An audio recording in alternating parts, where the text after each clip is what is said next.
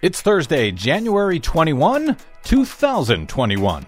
A cry for survival comes from the planet itself. A cry that can't be any more desperate or any more clear. Green News Report special coverage. Democratic President Joe Biden and Vice President Kamala Harris take office, renewing hope for meaningful U.S. climate action. All of that hope and more straight ahead from BradBlog.com. I'm Brad Friedman. And I'm Desi Doyen. Stand by for six minutes of independent green news, politics, analysis, and snarky comment. Stop the shouting and lower the temperature. I don't think he was talking about climate there, but it sounds like a good plan anyway. This is your Green News Report.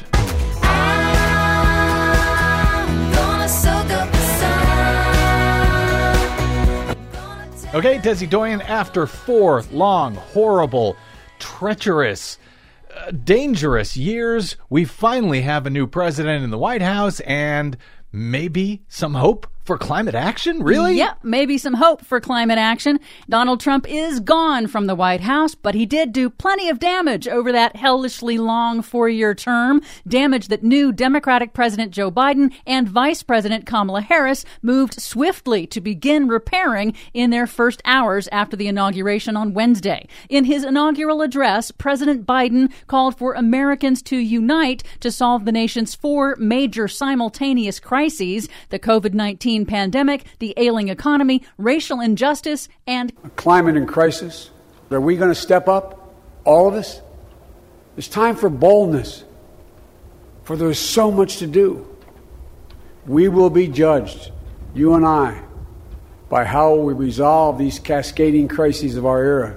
After the ceremonies were over, Biden went to work, signing a host of environment related executive orders and actions, with more to be issued in coming days and weeks. The actions amount to a stark rebuke of Trump's destructive approach to the environment and energy that increased deadly water and air pollution, dismantled U.S. climate policy, and decimated federal environmental standards and enforcement, all to primarily benefit polluting industries. Primarily? I would say solely. Who the hell else was it supposed to benefit?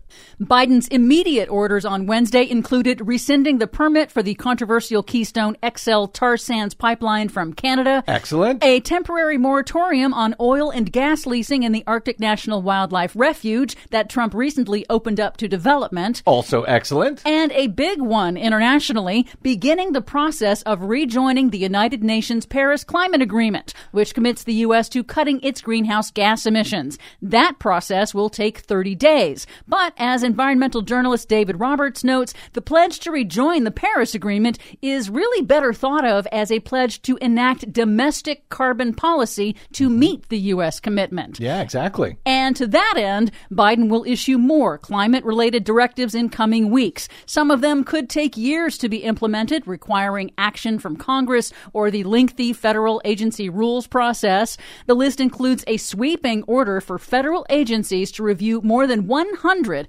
public health and environmental standards that Trump eliminated or weakened, like restricting science in federal assessments, allowing logging roads to be built in Alaska's Tongass National Forest, Biden plans to restore standards for vehicle fuel economy and tailpipe emissions, standards for methane emissions for oil and gas drilling, and money saving energy efficiency standards for appliances and buildings. He's also going to review boundaries for national monuments that were slashed by the Trump administration, like the Bears Ears National Monuments. Those are actions that Biden can issue on his own authority, but to achieve meaningful, durable climate action, Biden must get Congress on board to immediately pass his $1.9 trillion COVID emergency relief package, which would set the nation on the path to an economy wide transition to clean energy and reaching net zero carbon emissions by 2050. Now, some would say, what does a COVID relief bill have to do with climate change or the environment?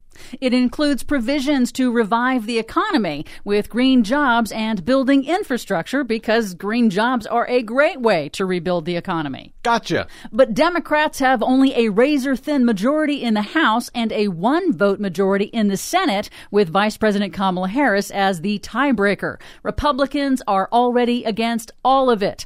And congressional midterm elections are less than two years from now in 2022. And if Republicans win either house of Congress, they can obstruct everything. Oh, they can obstruct everything anyway. That said, they can use the reconciliation process to pass a whole bunch of this stuff in the Senate with a simple majority rather than having to defeat a filibuster.